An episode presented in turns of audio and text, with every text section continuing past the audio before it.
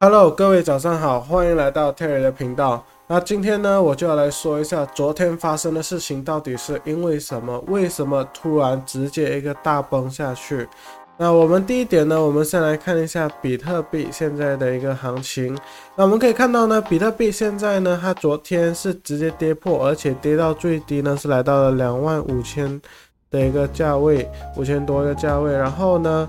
但是呢，它支撑住了，它在这里出现了大量的人呢，去去做一个呃接手的动作，所以它又成功的往上走了。而且，当然很多人，大部分的人开始产生了一个共识，就是说这个价位呢是一个不错的价位，加上好像那种。嗯，在对的的那个大 V 啊，他们都有去说发表他们的看法。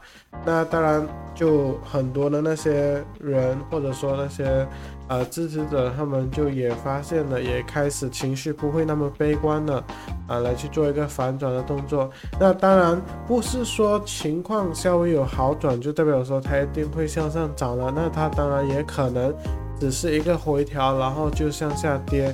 那都是有可能的，但是呢，啊，我们以日线图来看的话呢，它就是没有跌破的，好吧？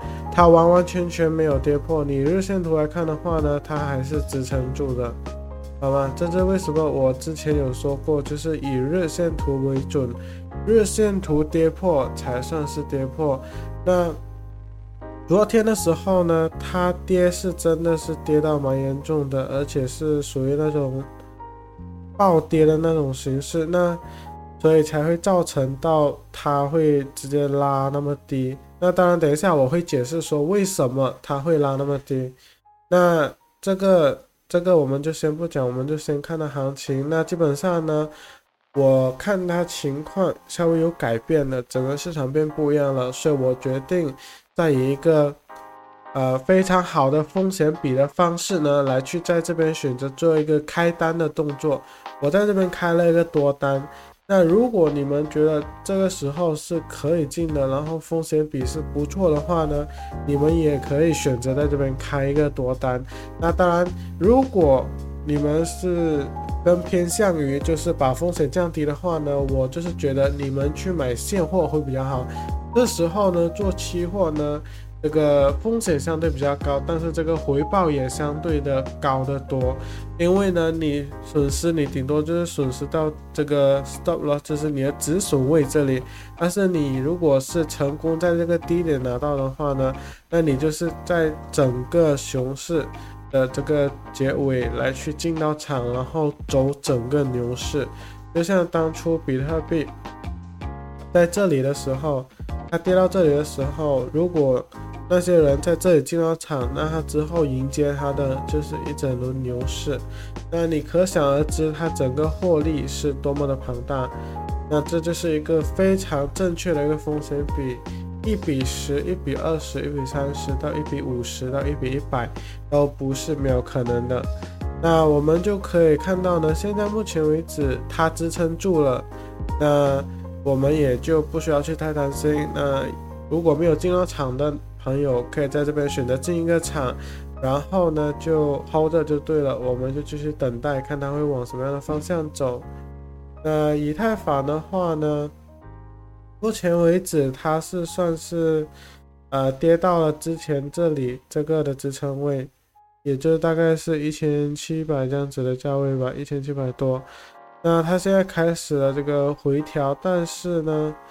啊，它还没有说回到这个支撑位上，或者说它有一些压力，它不一定能够突破。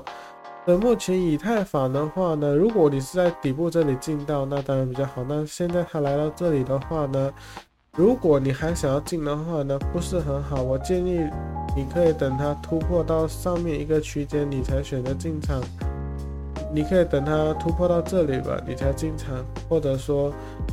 如果你在这边现在就进场的话呢，上面有一个阻力，所以会比较危险。或者说，你就等它下回去，下到这里的支撑的时候，你再进场，那才是风险比比较好的一个呃选择。那我们现在就来看一下昨天的事情到底是因为什么。那昨天的时候呢，就发生了一个算是非常严重的一个事情吧，就是跟当年索罗斯做空泰铢的呃事情是差不多是一样的等级的。那这个标题是八千四百万美元撬动四百亿的金融帝国，UST 的崩盘始末。那这个东西呢，我其实昨天的时候我就看到了，但是我就因为昨天已经拍好了，然后也晚了，然后我就放到今天才拍。那在一九九七年的时候呢，传奇的金融杀手索罗斯和他的巨鳄盟友们围猎东南亚泡沫市场，大量抛售泰铢，并迅速耗尽了泰国史上，呃，泰国央行三百亿美元的外汇储备。所以呢，导致到他必须实行这个浮动汇率制，对，把这东南亚国家推到这个金融危机的深渊。那他昨天是发生了什么呢？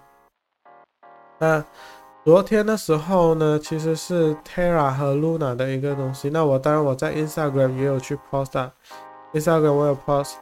呃，这个是在 Reddit 的一个贴文，那这里面也有详细的讲到。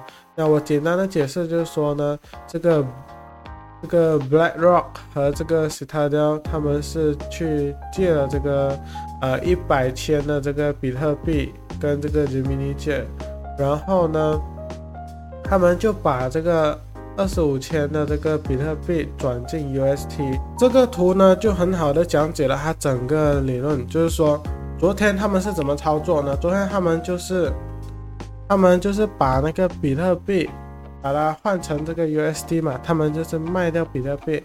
那首先，他们卖掉手中的比特币和手中的 USD，那 USD 一暴跌呢，就他们就会去铸造 Luna 嘛，USD 暴跌会铸造 Luna，然后 Luna 就会跌。那 Luna 跌的话呢，市场就会产生恐慌，从而去呃抛售 Luna，还有挤兑 USD。那 USD 一暴跌呢，呃又会。铸造卢娜，那卢娜一生产的越多呢，那它价格就越跌，价格越跌，他们也会抛售卢娜，然后也会去挤兑 USC，那它就形成了一个死亡螺旋，好吗？那死亡螺旋的话呢，才导致最终现在的一个悲惨事情的一个发生。他们跟卢娜说，他们要卖掉很多的比特币来换 USD，然后呢？他们就说他们不想要惊动市场，他们想要跟他们这样子悄这样子悄悄的这样子买，然后呢就跟他们以比较便宜的这个市场价来买，然后呢他们买了之后呢，他们就把这个全部的比特币还有 USD 都卖卖掉，然后当然事前他们已经下好了那个单了，就已经下好了单，就是他们肯定是做空了 UST 和这个 Luna。然后呢，他们就去做这个事情，然后就导致整个市场跌，那他们也是从中赚了差不多有十亿嘛，没有错的话，我看他们是写，呃，从中赚了一个十亿，那成本才差不多两亿的样子。嗯，你可以看到，你们也可以去看一下这个贴文，你们可以按暂停来去看一下。那这些就是基本上昨天发生的一个重大的事情了。对，导致到现在，Luna 现在目前为止已经是被 Binance delist 掉。就是 Binance 有说过，在昨天的时候，Binance 有发布了一个贴文公告，就是说，如果 Luna 跌到零点零五、零点零零五吧，还是零点零五，它就会下架。那今天的时候呢，它已经就是把 Luna 给下架下来了。那昨天呢，也是有导致到 USDT 严重脱钩。就差不多跌到零点九八、零点九五、九六吧，都有。就是 UST 当然是跌的比较严重，但是 USDT 呢也大概有跌到一个九七、九八这样子。对，所以呢，基本上很多人都被这个卢娜亏了蛮大一笔钱的。对，基本上呢就是这样。这其实就是这个卢娜他们的一个生态系统的一个呃小漏洞吧，所以导致到加上他们有这个二十趴的这个利息呀，对，被被他们给盯上了，然后产生了这个事情。那因为你看完那个循环之后，你就会发现那确实他们是能够利用这个方法来去来去让他两个都崩的，所以他们才会有这种方法来去获利。对他们就是有方法来去让他们两个都一起崩，所以他们才有办法用着这个漏洞呢来去大赚一笔。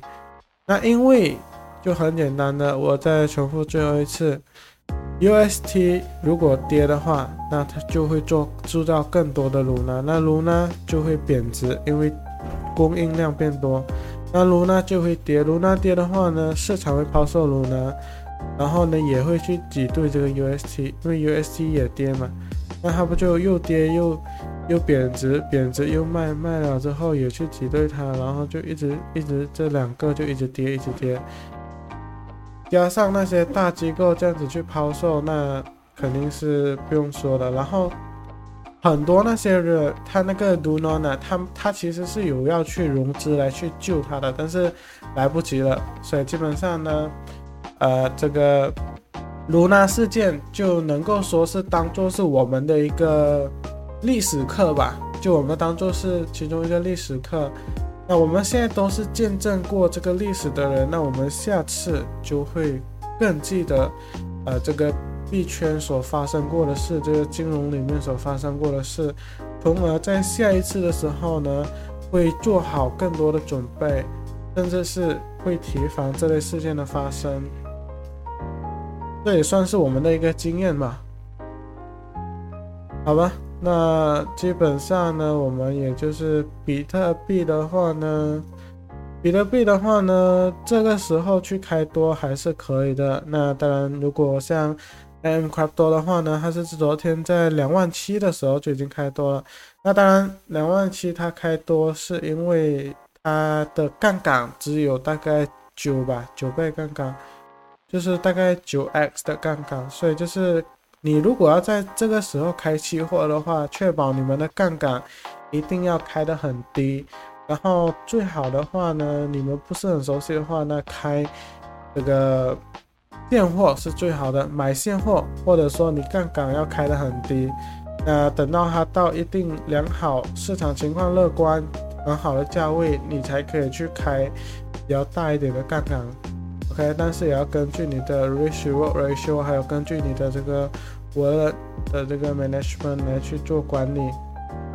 那比特币的话呢，目前为止算还可以买，比特币上可以买。那以太坊的话呢，就它的价位的话呢，是也是差不多算是比较没有那么好。但是如果要买的话呢？那你们的这个止损价位可能就要放到这里，所以我个人觉得你们可以等它突破上去这里的时候，那你们才选择在这边买进。然后呢，你们可以选择在这边买进，然后就等它往上或者说呃之类的震荡之类的，我们需要继续等待。